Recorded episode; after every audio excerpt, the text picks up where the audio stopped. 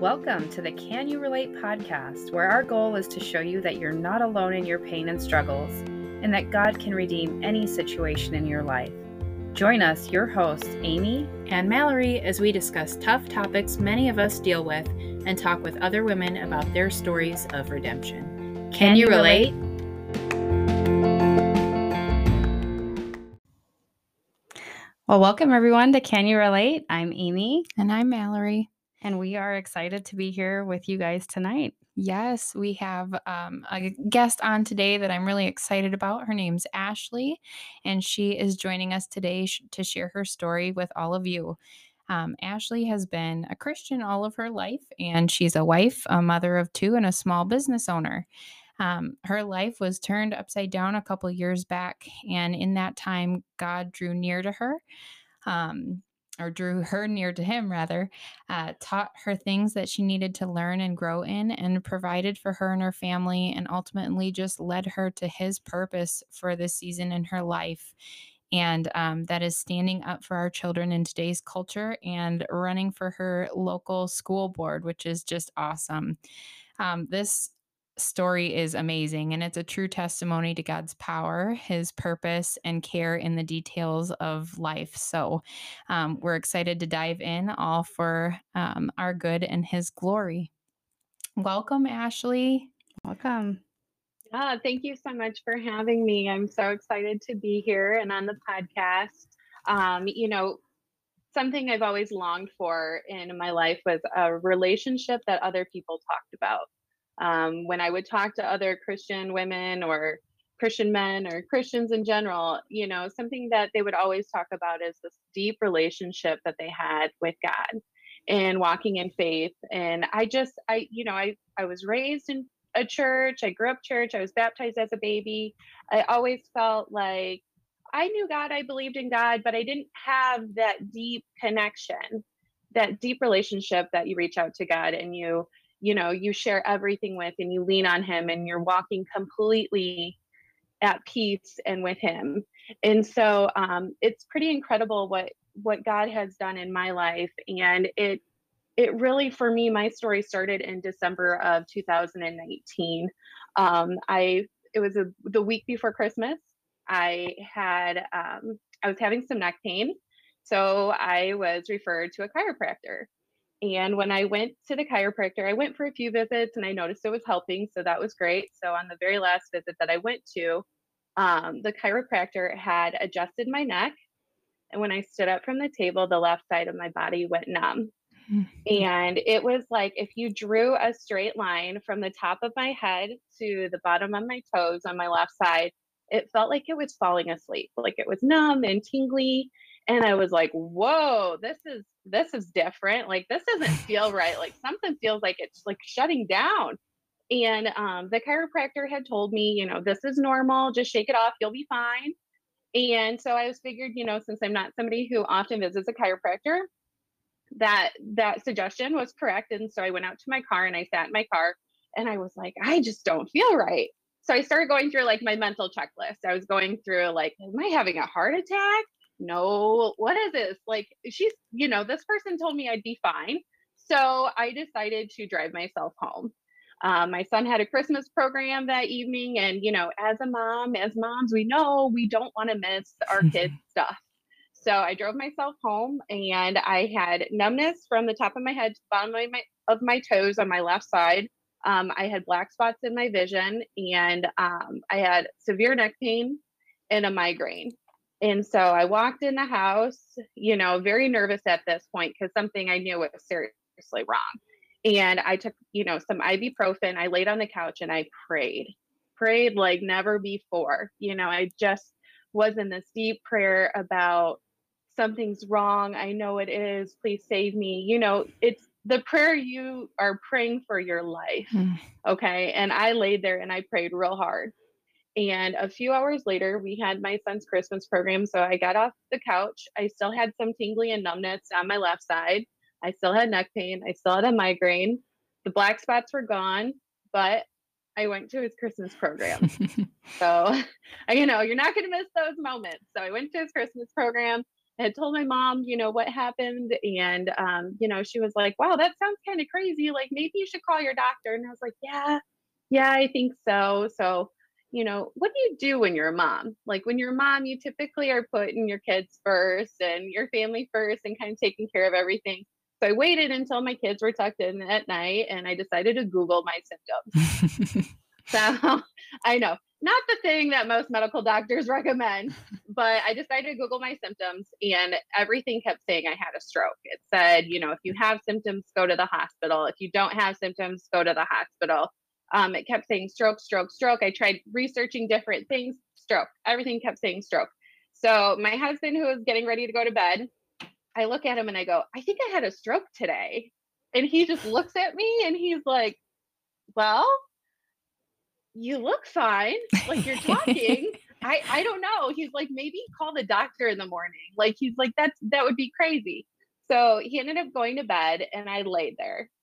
My whole house was asleep. And I had what was, I can't even explain this feeling, but it was almost as if someone inside me was screaming, do not fall asleep. Hmm. Do not fall asleep. Do not go to bed. Do not, do not close your eyes. And the more I laid there, the lights are off, my whole house is sleeping. It kept intensifying. And it intensified so much that I got out of bed and I left the house. My husband didn't know. My kids were sleeping. Nobody knew. I will tell you, though, the funny part of the story now looking back is that I got in the car, I was driving out of my driveway, and who did I call? I called my mom because, you know, a mom will never complain about losing sleep, but like your husband might complain about losing some sleep if, you know, if you wake him up for no reason. So we all laugh about it now. So I called my mom and I said, will you ride with me to the hospital? She's like, yeah, of course. So we go to the hospital. I, I walk in the door and I said, I think I had a stroke today. And they kind of gave me the same look that my husband did earlier that night. They were like, oh, okay.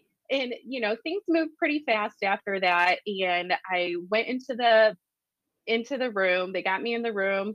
Um, the doctor came in. He also expressed like, you look pretty fine, but, you know, do you mind if we do like a C T just to make sure? And I was like, nope, of course. I just want to make sure. So, you know, everything's okay. So my mom and I are, you know, talking and I'm like, oh, we're for sure going home. And then all of a sudden the neuro team came in real quick and they said, um, you were not crazy. You did have a stroke. Your vertebral artery is torn in your neck. Mm-hmm. And they also then told me that if I would have fallen asleep that night, I probably would not have woken up. Oh, geez. Um, and so I, I believe that was where God was first starting. You know, I know he's worked in my life over the years, but that was where this whole transformation had really started for me, um, was in that moment, because I knew that that was him that was prompting me and telling me and guiding me to get up and do not fall asleep, get moving. You're, you know, it was kind of one of those, you're wasting time, get up, keep moving. And um, so it was really kind of like an amazing moment for me. Um, You know, the recovery of this was kind of, this was a hard experience.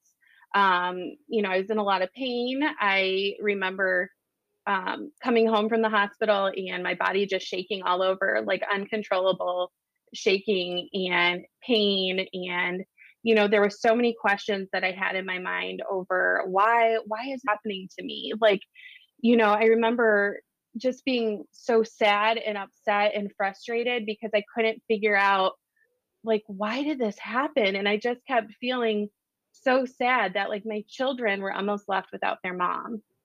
And I just was like, I can't, I can't believe that. Like, I don't want to leave my kids. I don't want them. I don't want them not, I don't want to miss these things. I don't want to not be here for things.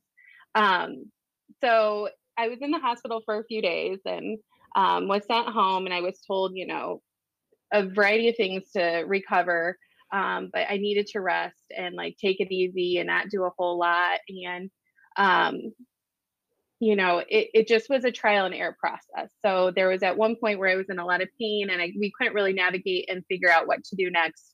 And um, I just kept getting told by the doctors, your trial and error, this is not a natural cause for a stroke. So we really don't know how to treat you. So I decided to go for a second opinion. So I was referred by a family member to another neurologist out of town. And um, when I had that appointment, it was about a month after this had happened. I had walked into the appointment and my whole left side of my body went numb. Hmm. And it was unbelievable. Like, you know, it, it just went completely numb. Same symptoms again, all started. And it was amazing that God had me in the right place at the right time. Right. So I was rushed over to the other side of the hospital where they had the stroke, um, the stroke intensive care unit. Um, they rushed me in for more C Ts and testings. And at one point, I think I had about a three and a half hour M R I that night. Um, which if you've mm. ever been through an M R I is not a fun thing. And so, um, you know, it was amazing that he saved me again. And it was like, and I still wasn't quite getting the whole, the whole circumstance. Like I wasn't, I wasn't putting it, the whole picture together yet. Like I was still in that moment of, I'm so sad and I'm so upset and I'm so frustrated and why is this happening? And, you know, I I'm home from work and I'm trying to heal and mm-hmm. trying to manage everything. And so it was a really hard time Um, to try and figure that out. And I remember before I was released from that hospital and that stroke unit, um, there was a nurse there and she walked me around and, you know, because you have to do a series of tests before they release you from, from the unit. And she wanted me to look in the other rooms. Just as I'm passing by, she's like, I just want you to take a minute. And she's like, I want you to look in all of these rooms. And she's like, look at these people. She's like, you're here for a reason. You're here for a reason and you have a purpose. And she just, I will forever be grateful for that moment because in my selfishness, I, mm. this, this woman, this nurse took my hand and she walked me and showed me, you know, you are so fortunate to, to be where you're at and to be alive and to be here. And, you know, you look and you speak and you act normal, you know, so yeah. you're, you're very lucky. So God had put me in the right place at the right time. Um, And so it was really just, it was an amazing eye-opening experience at that point as well. What was your um, family, you know, you kind of felt like you said frustration and sad. What was going on with your family at that time? How were they, they kind of in disbelief too, or what was it like for them? Um, you know, it was really hard. It was really hard. Um, the kids, you know, when they came to see me at the hospital, they were afraid. I actually have a video of my daughter doing a dance by my hospital bed because I missed her little Christmas dance that she got to do. And um, my husband had a really hard time because, you know, the first initial hospital stay, he wasn't there. He didn't even know I left the house.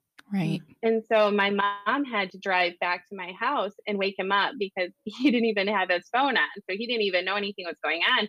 So she had to wake him up and then she had to proceed to tell him, hey, she had a stroke, you know, and he was just like, what? Hmm. And it, that was a really hard thing too, because I think we were all in a little bit of denial that this was actually going on. And, you know, as, as wonderful as it is that I'm alive and I'm well and I'm okay, you know, there's lifelong changes in my life that there's certain things I can't do anymore, certain things that won't be the same. And that even took time to accept that, mm-hmm. you know? And so him being by my side and my family being so supportive and being there, it's, it's really been a blessing as well. But I can't say that that part was easy either, because there was some denial for a little bit that this was actually happening. Mm-hmm. Yeah. So after I had gotten out of that, that last hospital stay, the doctors kept saying, in order for this to heal, you have to slow down. You have to slow down. You have to rest. And anyone who knows me knows that I am go, go, go, like running a business, running the kids. I want to wear all the hats and I want to do all the things. And so that was something that was really hard to do, was slow down. And I kept saying, oh, yeah, yeah, yeah, I'm slowing down. I'm slowing down. I'm slowing down. And I wasn't really, you know, slowing down completely of what I needed. You know, at this point, I had um, two I C U stays. So I was concerned about loss of time at work, also the medical bills that were going to be pouring in. And um, there's a little bit of a blessing that came around the corner. So like I said, my stroke happened in December of nineteen. My second hospital visit was at the end of January. And in March of twenty twenty, my business was shut down hmm. due to COVID. And, you know, I am a firm believer that God turns evil to good for his glory. Mm-hmm. And if there was anything that came out of that situation, it was that it slowed me down and gave me time to heal. And so I do, I look at that time that even though that was a scary, frustrating time for the whole entire world, and it was a time of the unknown of what was really happening, I am, um, I'm grateful for that time of healing. Um, but it was also very nerve-wracking because at that time my business was shut down. And um, so I wasn't making an income, and then we kept having medical bills pour in. Right. And so, you know, I just kept watching the news and trying to figure out what was going on and doing some research and trying to figure out how I can get back to work. And um, somebody from another state one day, I was sitting at the dining room table and somebody had sent me a text and they had said, "Hi, Ashley. Um, I just want to let you know that this person heard about your story, about your stroke and you being, a, you know, in the beauty industry and owning a salon, and they wanted to send you some money for your medical bills." Wow. So somebody out of the middle of nowhere. And I thought it was a scam, to be honest. I was like, at first I was like, nobody's sending me money. Like, who's sending me money? You know, and I sat there at the dinner table reading this going, what? This can't be real. And somebody had sent me a generous amount of money towards my medical bills out of nowhere. And I have still never met this person. I wrote them a long email. Like, I thanked them. It was so generous in such a time of need for my family. Um, just because of the unknown of the circumstances of what was going on with my work, my business, and also all these medical bills that were piling up. And, you know, I remember walking up my stairs and bawling in my bathroom and just praising God because I knew that that was such a blessing. Mm-hmm. Like, that was such a gift. And, you know, it was such a blessing. And I know, you know, God was working all of these things. Um, So, you know, as I'm still navigating through this whole journey of healing and being closed from my business, um, it was still a very emotional time for me. I, um, I remember just being real. I'm just being real. Yeah. I just remember crying a lot. Yeah, I cried a lot. You know, I try to hide some of that because it's hard. Hmm. It's hard. So. Sorry. No, but no. If you think about it, like you said, everybody's world was kind of rocked at that time. And then to have all this going on with you too, my gosh, I can't, I, I can't imagine. Yeah. yeah. It was a really emotional roller coaster. Like, I remember once I did go back to work, I have about a forty-five minute commute. And I remember every day I just kept praying and still connecting and trying to have these conversations with God.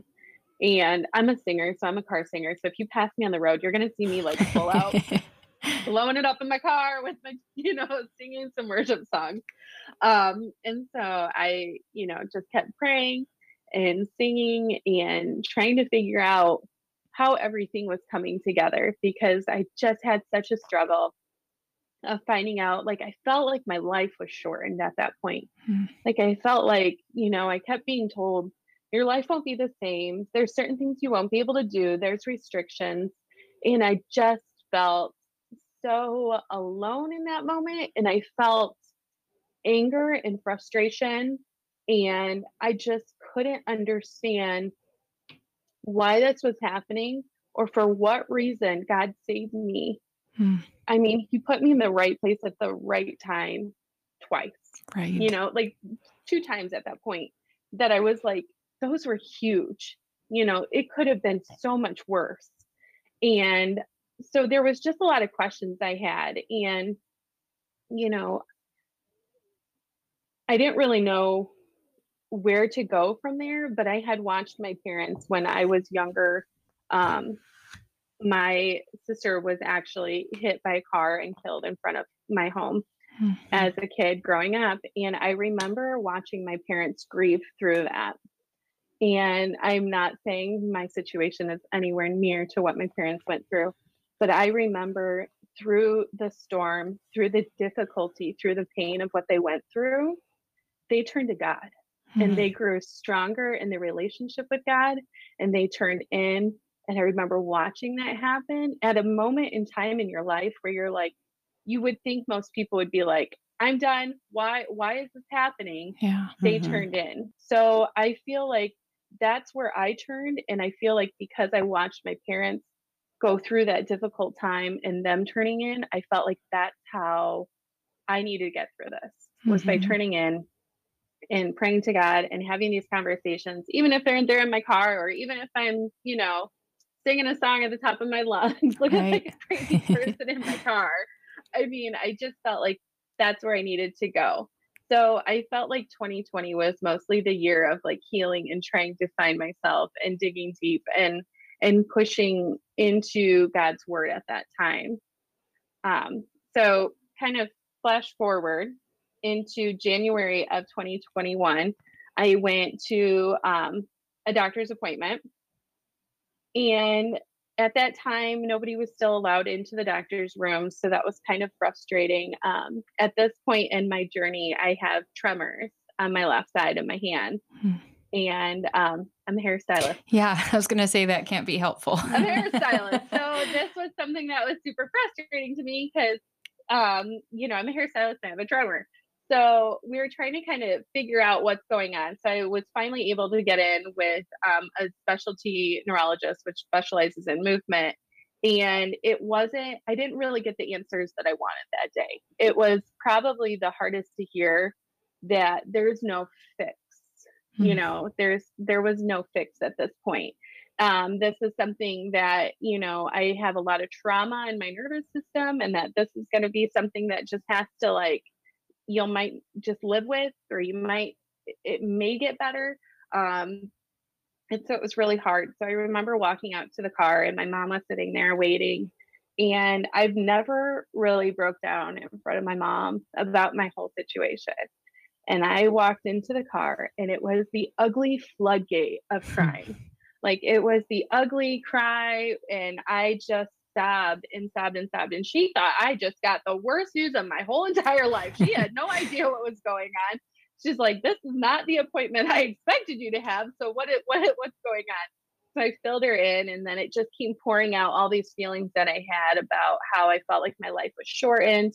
And I felt like, you know, I was so upset, like my kids, you know, I wanted to be there for them. I wanted to be able to, you know, do things with them. I wanted to be able to pick up my son if I wanted to pick him up. And I was on all these limitations and just felt like life was running away without me. Hmm.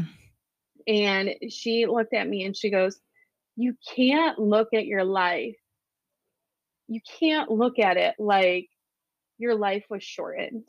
She's like, because God is the only one that knows what day and what time you are leaving this world. Hmm.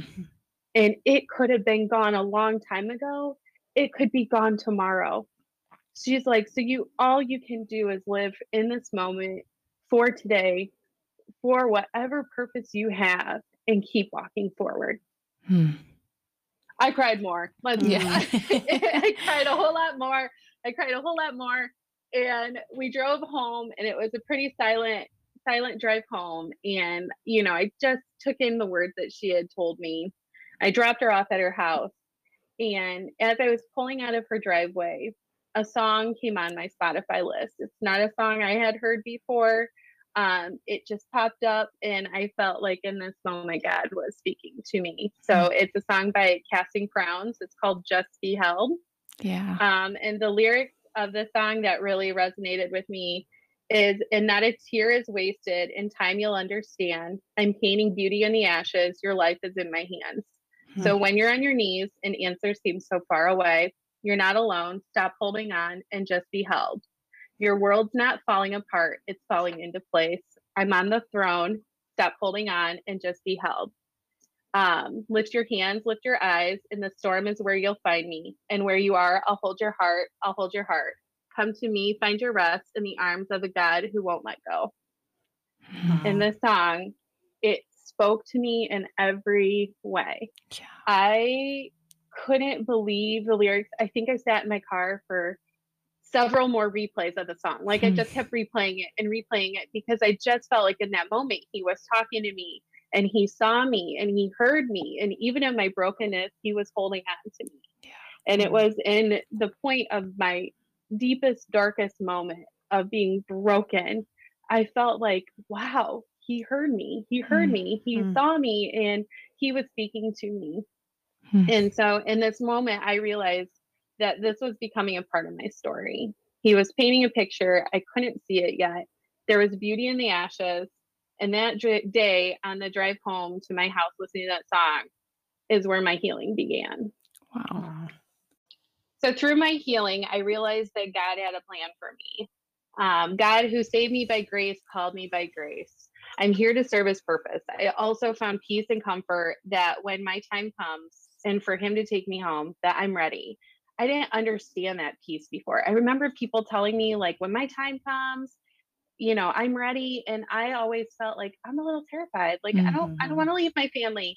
And I think that's something that as I was laying in a lot of those hospital beds, that's also something that I kept thinking about was like, I felt like I had a to-do list of like setting my family up. So just in case I do go, like, I need to make sure you're all okay, yeah. you know, like kind of like that mother hen instinct. Right. And I couldn't understand what people were talking about when they were like, oh yeah, I have this piece that, you know, when it's my time, it's my time. And now I truly did have that peace that I found it. There was, there was peace and comfort that when my time comes and he takes me home, that it's my time and everyone else will be fine because they were also called. Mm-hmm. You know, they were also called for their own purpose. And there's peace in knowing that um, my family will be okay when that does happen. Um, you know, and during that time too, when this whole, this whole thing was kind of transpiring and happening, you know, something that was also very hard to do was forgiveness. Mm-hmm. Um, there was no, I never had any horrible feelings about the person that this had happened from. Um, I never had any horrible feelings towards this person. I just, I was a little upset that this happened in the first place. And I was just upset at the situation and upset that I didn't feel like there was ever an apology. Mm-hmm. So trying to forgive somebody without ever receiving that mm-hmm. is a really hard thing to do. Yeah. But when I took a step back and I looked at everything that happened from the beginning, from the, you know, the voice inside telling me to go to the hospital, to walking into the doctor's appointment and having another stroke, to the nurse who took me around the floor, to um, this doctor's appointment that, you know, led to the song playing on the radio. There were so many signs and there were so many things that he kept trying to awaken me, you know, awaken me up and, um, you know, really come and turn into him. And when I took a step back and I could see that whole picture, that's where I found forgiveness. I found forgiveness in that because I realized that this, this was always going to be a part of my story. Mm-hmm. You know, this was always going to be a part of my story and it was going to make me into the person that I'm becoming right. and the person that um, he's building me up to be. And so that's where I found forgiveness. Mm-hmm. And um, I just think that sometimes that's harder to do and it's harder to talk about forgiveness. And I don't think that a lot of us talk about it enough because I think that forgiveness is some something that is a little bit harder to do. And I think it can be different in so many ways.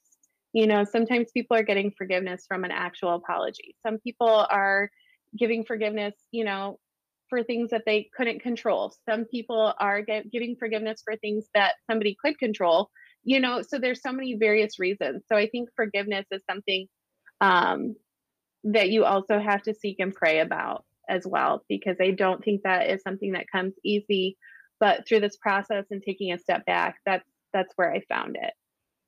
So after I kind of realized everything that God was doing in my life, um, I started praying real hard and seeking. Now I'm like, okay, God, you saved me. You saved me several times. I have a purpose. I have a calling. You need, please guide me and tell me where I'm supposed to go. Like what, you know, I could have died so many times, but you kept saving me. So I know there is something I'm supposed to fulfill. Like there is something that I did not finish here hmm. that you want me to do. And so I kept praying for guidance, for him to use me and guide me and show me where I'm supposed to go. So this is kind of where it gets a little interesting. So it, it starts going into the summer um, time when everybody's starting to talk about school. You know, in twenty twenty, we had the schools were shut down. Um, the schools weren't open. Nobody really knew what was going on. It was kind of a little hectic. We were still in the zone of do masks work, do masks not work? Um, should people go back in person? Should they be on virtual? And nobody really knew what was going on at that point. Um, Jason and I, my husband, Jason and I, we were both graduates of the school district that my, my children were attending at the time. Um, and we were brought up. This was our hometown. This is where we bought our house to make sure that we were staying in, um, in this school district. And we wanted our children to have the same education that we had. Um, but, you know, my children are young, they're in elementary school. And we found out when they were going through school that some of the values and morals that we have in our house were not being upheld at the school. Hmm. We started noticing that our kids were starting to come home and some of the things that they were saying, we were having to reteach them our values and morals because, you know, we wanted our children to be children and you know, they're so innocent and sweet and they don't need to be worrying about what's going on in the world. Like, you know, leave that to the parents right. to guide their children. Um, but, you know, let's stick to reading, writing, and arithmetic at school. Right. So, so kind of the basics. Yeah. Um. So once um, we attended, there was a meeting right before um, school was going back. It was in August. And I told my husband that I just had this feeling that they were going to mask up the kids again and that I wasn't sure if I wanted to do that again. Mm-hmm. I said, you know, I know the kids don't complain about it, but after research has come out, it's really showing that it's ineffective and I just don't think it's necessary. And that's my own person, our own personal beliefs on that. And so we were already concerned about the material that was being shared in the school, but then we were also concerned about them getting masked up. So we attended this meeting and I looked at my husband beforehand and I said, you know, it might come down to, I'm just going to give you a heads up that we might be pulling the kids out of school. And he was like, wait a minute, what? He's like, what are you talking about? And I was like, well, I go, I'm just not, I'm not doing this. I'm not going to do this anymore. And he was like, okay, okay. Um, yeah, we'll talk about this later. Okay. And so we're in this meeting and I could see the writing on the wall. Like I could basically tell from the conversations and um, how the board was acting in response to the parents speaking out. I could see that as soon as school starts, they're going to mask the kids back up. And that to me, honestly, the masking was the icing on the cake. That wasn't the real reason mm-hmm. um, why I headed down this road. It was more for what was being taught in the schools. Um, I just don't think our kids should be indoctrinated with, um, you know, sexualizing material or to be um, with C R T as well. Right. So that masking for me was just the icing on the cake. So we ended up uh, attending the board meeting. I saw that the writing was on the wall, that they were going to mask the kids back up. And I decided, I stood up, I spoke against, you know, the masking of the kids. I just said, you know, I think it's everybody's right as a parent to choose, choose what's best for their children. And it shouldn't be mandated. It should be your choice as a parent to make that decision. And I also told them that I was not co-parenting with the government and I was not co-parenting with the school board and that we have the right to choose to pull our children from their school. Mm-hmm. So we came out of that meeting, and my husband and I had a, a long discussion that night about, you know, oh my goodness, we still have medical bills pouring in. You know, what are, what are we going to do? Are we really going to pull them? Um, and so I was like, you know what, we're going to pray about this. We're going to pray about this, because if this is what we're supposed to be doing, God is going to help us and find a way through this. And so I started praying about it, and we had some time, and I went to, we had at the time, our um, community had stickers that said, "Unmask our kids," uh, parents, parent, teacher, teach type things on the back of our car. And so where my business is, is pretty close to Costco. And um, so I was filling up my gas tank one day, and this lady stops me and she goes, "Hey, I like your sticker." And I was like, "Thanks." And so we just got to talking, and she shared some information, and she was like, "Thanks for fighting for the children." And she drove off, and I was like, "Oh, that was nice. Like that's, that's positive. That's great." And so I went to work, and, you know, I'm still like deep in thought over, am I supposed to pull the kids? Am I not supposed to pull the kids? What's the right decision to make? And so, you know, I kept praying about it. And a few days later, I went back to Costco. Um, and I was getting groceries this day, and I come out to my car, and I find a note on my car that was handwritten by somebody that says, "Thank you for fighting for our children." Wow. And I was like, wow, that was super nice. And I actually saved the note. I still have the note. Um, and so we started gathering as a community and trying to figure out what we could do for the kids. We were trying to figure out what we could do for the kids, um, how we could help the kids, and um, what were our options of, you know, having parental rights restored. So we, I set up a meeting. I decided to set up a meeting with one of the private schools, and I prayed that whole entire day. And I prayed before entering the building that day. And, you know, Jason and I had discussed that if this was going to happen, because of all the medical bills that we were still swamped with, you know, we needed some help and tuition to be able to make this happen. And so I had the meeting with the principal. He was wonderful. He answered a lot of questions, asked me if there was any concerns at the end. And I said, honestly, tuition. I was like, you know, I want my kids here. I want them to have a firm foundation in faith. I want the values and morals that we have as a family to be upheld um, by our children in the school and respected of parental rights. And he said, you know, what's funny is that right before you walked in today, somebody dropped off a generous donation to go towards tuitions. Wow. Wow. I just walked out of that school smiling from ear yeah. to ear, and got in my car and, you know, thank you, Jesus, and cried ugly. And I came home and I told Jason, and he goes, "What?" He's like, "What?" He just couldn't believe it too. He was so shocked at what just happened. And I go, "Yep. So we're pulling the kids." Wow. And, you know, so it was kind of amazing. And then the next day, so this was what was really wild of the whole situation.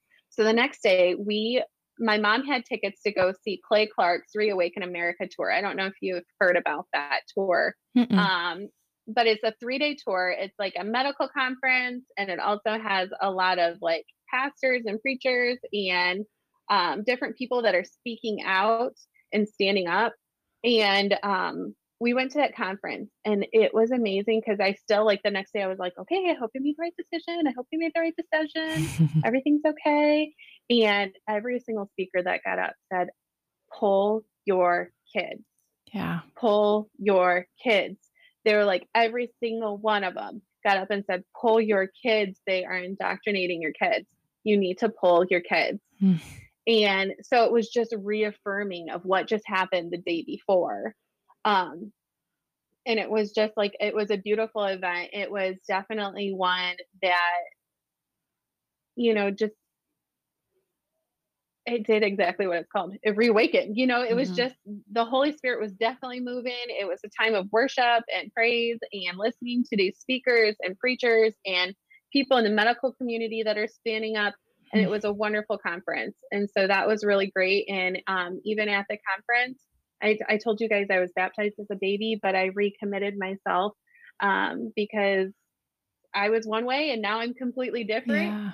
Yeah. and the thing that happened was him, hmm. you know, Amen. Jesus saved me in so many ways. And I love that part that came from The Chosen, and it just, it resonated with me. And, um, you know, since recommitting my life to Christ, it, it's amazing that once you do that and you have that firm foundation, that firm relationship, and you're walking side by side with him, it's amazing how you see things differently.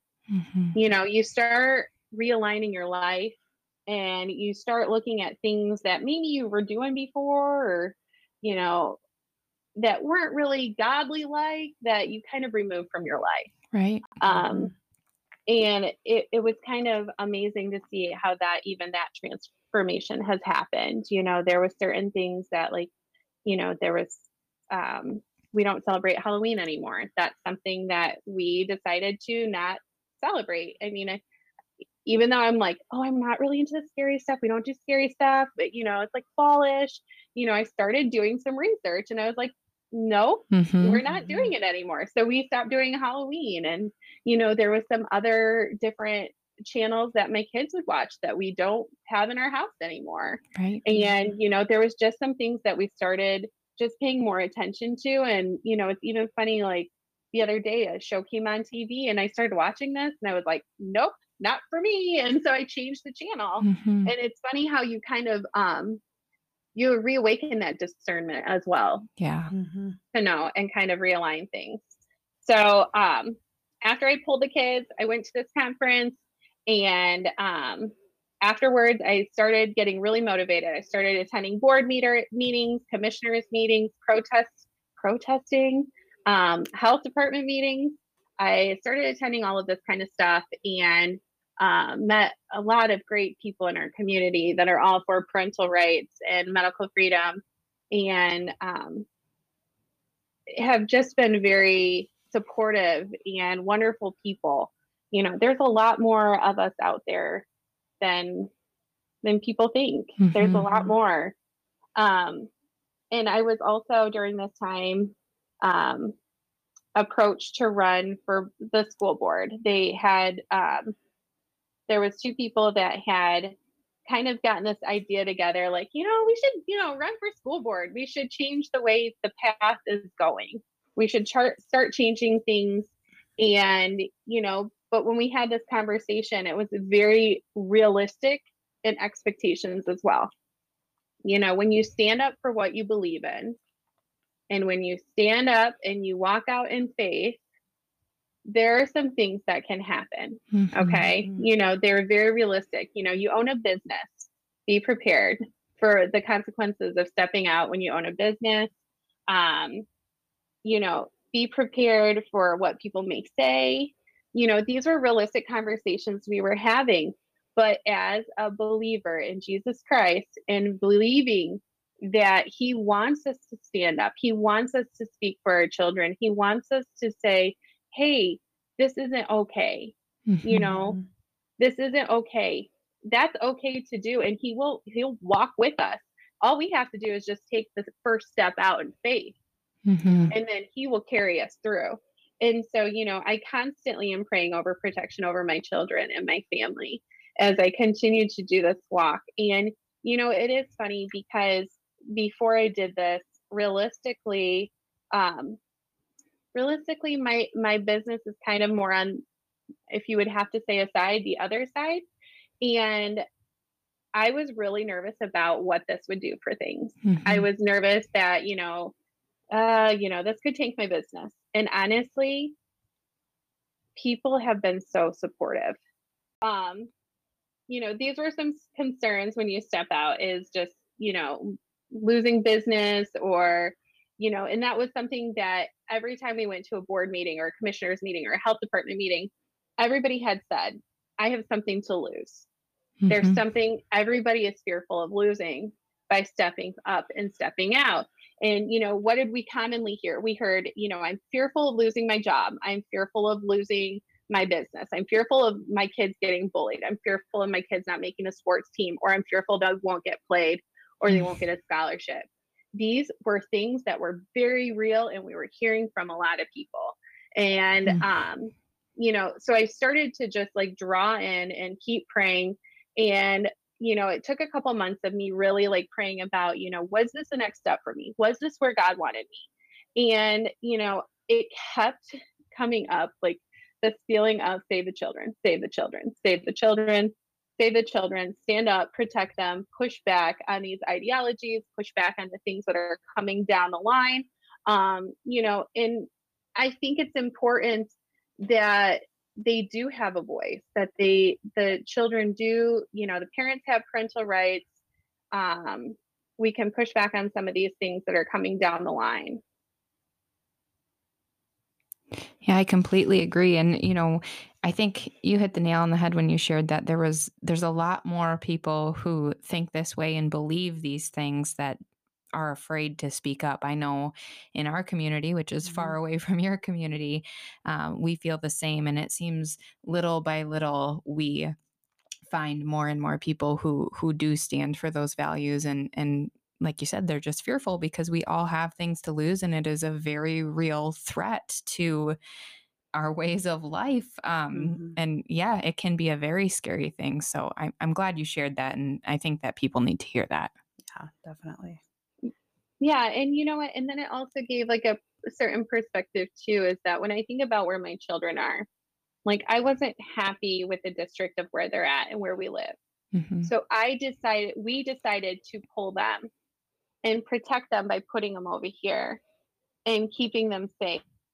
So I can be a voice for the ones who are fearful of standing up for something, are yeah. fearful to push back.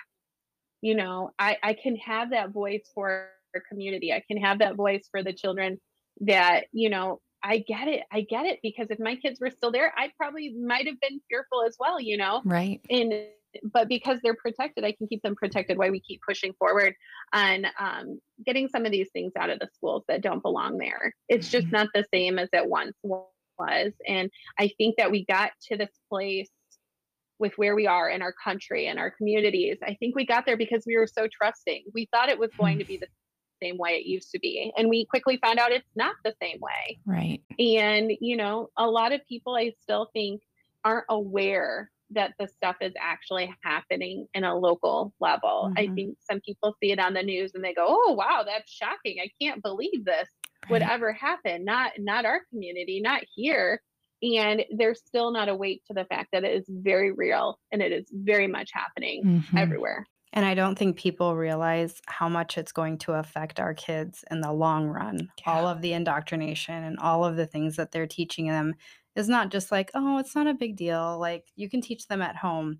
It does have like long-term yes. effects yes. as to like who they will be as well, a, you know, when they, as they grow up. And there, I mean, teachers in my life were influential to me, you know, especially mm-hmm. ones I respected. I listened to what they right. had to say. Sure. I listened to my parents, but you listen to to people who are older than you, who are supposed to be role models. And, you know, I don't want to say anything against teachers specifically, but what is being, you know, allowed in the school districts is, is not okay and not um, nurturing right. respectful, you know, adults of the future.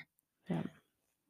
I agree. I agree. And, you know, I do think that there are some good teachers out there that want to do good things and are trying to do good things. Yeah. But unfortunately, I feel for them too. They have been somewhat silenced right. to having a voice because, you know, there are some that are very fearful that, you know, it could, they could lose their job over it, mm-hmm. you know, and, and I, I think that's sad. I think mm-hmm. that's sad that we have come to a point where you feel like you cannot speak out because you're fearful. fearful of something, and that's not okay.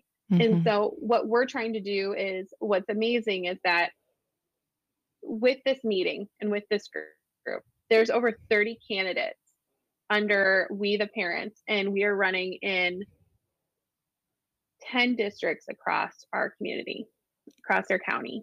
Okay. So we are running under Faith, Family, and Freedom. And what that means to us is protecting parental rights, embracing patriotism, and removing all forms of indoctrination from our school. Mm-hmm. Um, because we believe that is super important. And we believe it's worth standing up and and and fighting for, you know, they're yeah. worth it. Um, but I will say, um, it's definitely one of those things where when you walk out in faith, God has your back. Mm-hmm. He has your back every step of the way. And even though I know this isn't an easy thing to do with running for school board, and I know it won't be easy if, you know, you know, when I get in there, um, but I also feel that He is with us all the time. And one of the, you know, I will probably forever remember the situation, Mallory, was that I, God put it on my heart that I was supposed to share my story. He was, I was supposed to share my story, and I was supposed to do it a while ago. So I was supposed to do it a while ago, but I just felt like my story is so long and it's so much involved. And um, I just felt like I needed the right spot to share my story and my testimony of how God has been working in my life. And I saw that you guys had come up with this podcast, and I thought it was such a great idea. And I started following all of your stuff, and I, I, I about messaged you like two times where I about typed up this whole thing where I was like, okay, I've got a story for you. And then I was like, no, that's weird. She's going to be like this lady that I went to high school with back in the day, you know? So I didn't do that. and, and so it's just kind of funny how I kept praying about it. And I, I really got into prayer like this last month, and I was like, okay, I know I'm supposed to share my story. I know this is supposed to happen, but where's the right place for me to share this story? Like, where am I supposed to tell it? And I decided to have a garage sale um, in June, and up walks Mallory. And I haven't seen her in so long. I haven't seen her since high school. And it was so great to see her and, and meet her beautiful little kids. And, you know, we were talking and just making small talk. It wasn't about anything crazy or anything like that. And um, she had left. And as soon as she left, I had this thought. I was like, I should have asked her about her podcast. And then I was like, no, all of a sudden it came over me. I go, she's turning around and she's going to be back. And I don't know why I felt like that. It was the weirdest thing. And so, you know, a few other people came, and I think it was like maybe like an hour later or so. Um, all of a sudden, Mallory comes walking back up my driveway with her husband, who I also went to school with. And so we were just talking again, and she's like, you know, I have something I want to ask you. And I go, I know. And she goes, what?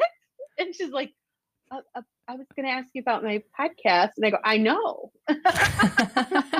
And it was so funny because I was like, it was such a divine intervention mm-hmm.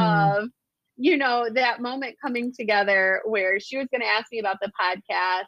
I knew she was coming back because God had put it on me that she was going to turn around and come back. And it was also placed on her that she was going to turn around and come back. And it was such an amazing moment. Uh, she ended up leaving, and I called like everybody I knew. And I was like, you will not believe the most amazing situation that just happened. This was so awesome. And it was such a God moment. And so it was just really wonderful.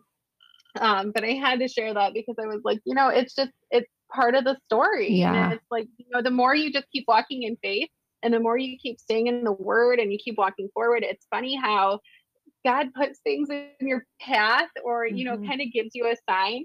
Um, and even I was thinking about before this podcast, I was trying to think of, you know, being in the word, reading scripture. I just kept thinking like, what, what Bible verse stands out to me? Like what Bible verse really stands out to me? And so I, I was praying on my drive home from work today, and I started watching. I follow um, Pastor Greg Locke, and I w- was catching up on the sermon that he had did, and it was about your calling. And he was talking, and he said, Second Tim, Second Timothy, um, chapter one, verse nine. It says, "Who hath saved us and called us with an holy calling, not according to our works, but according to His own purpose and grace, which was given." which was given us in. And I'm like, that resonated with me, that I was like, yes, He saved me and He has called me mm-hmm. to serve His purpose. and do what he needs me to do in this crazy world. And it's, you know, I, I can now look back at the situation and my story and everything that happened and say, you know what, it, it was all meant to be how it happened. There was beauty in the ashes. There's a big picture that he's painting and all the pieces are like coming together. And now I feel like they're rapidly kind of coming um, a little bit more, a little bit more of a, at a faster pace now. Um, but if I had to tell anybody um, a bit of advice for living and raising kids in this crazy time, hmm. it's just that forget the chaos. It doesn't matter. Um, we live in a world right now where the line is drawn and you stand with God or you stand with man. Hmm. And we've gotten to a place of being quiet and trusting, and we don't want to offend anyone. Um, but it's time. We have to be bold and we have to speak truth and have faith, because he will never, ever leave you. He will never leave us. Right. And we are, we are definitely ready for a Red Sea moment. I will tell you that. um, but you know, it's funny because two years ago, I thought my life was shortened. I was angry, I was sad, and I was broken. And what I found was there truly is beauty in the ashes. I hear often, if you're a Christian, God will protect you from, you know, most people think, oh, if you're a Christian, God will protect you from everything. Bad things won't happen to you. You know, you kind of hear that in the little snarky tone every once in a while. Um, but, you know, that's not the case. I believe if something bad or hard does happen, that God will be there with me every step of the way. Hmm. And sometimes we can't fully see what God has in store in our lives.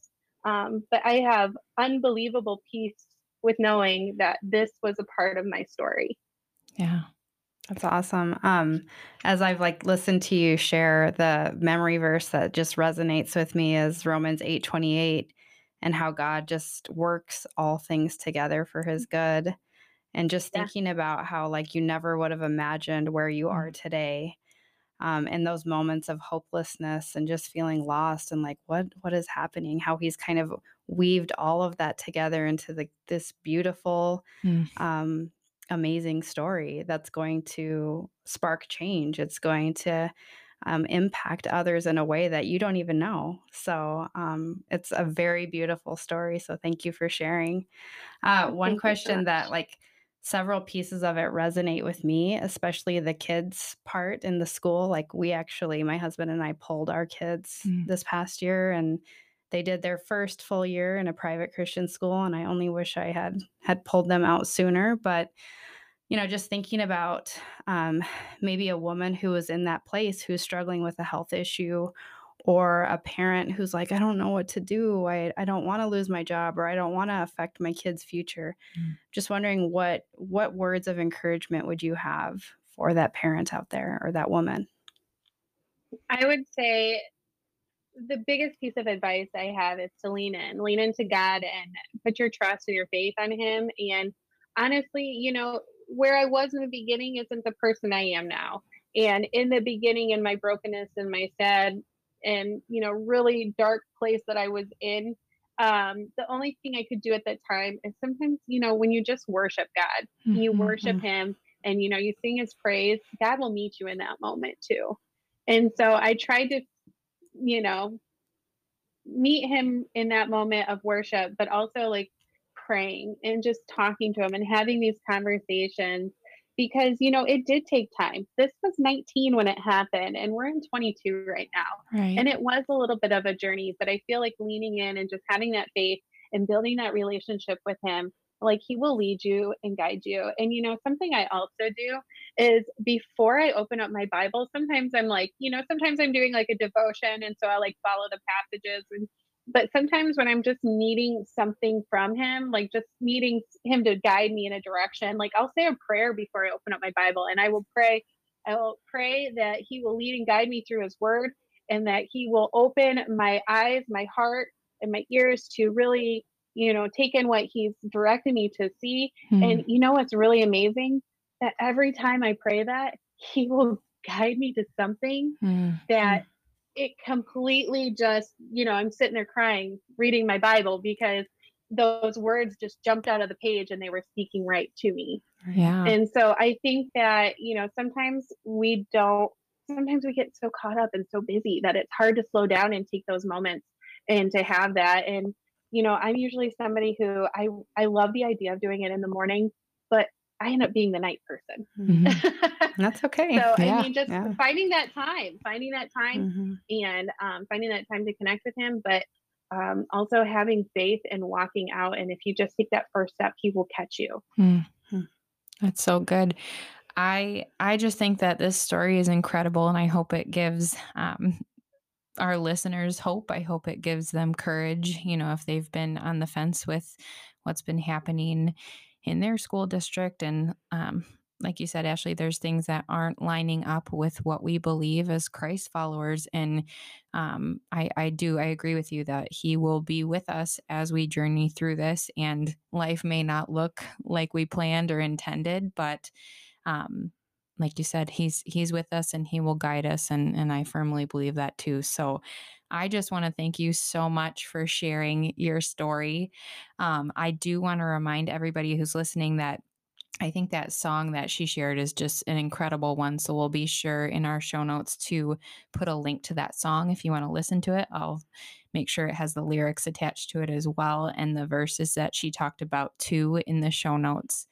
Um, but yeah, we just want to thank you again so much for taking your time and sharing, and we'll be praying for you and, and those running um, under We the Parents, that um, your voices are heard, and, and that you show other parents that it's okay to stand up and um, stand up for what you believe in and for your children. Yeah, it'd be great to have you back a few months down the road. Yeah. Thank you. Thank you so much. It's mm-hmm. been a wonderful experience, and I'm so happy to have been able to share my story with you. Yes.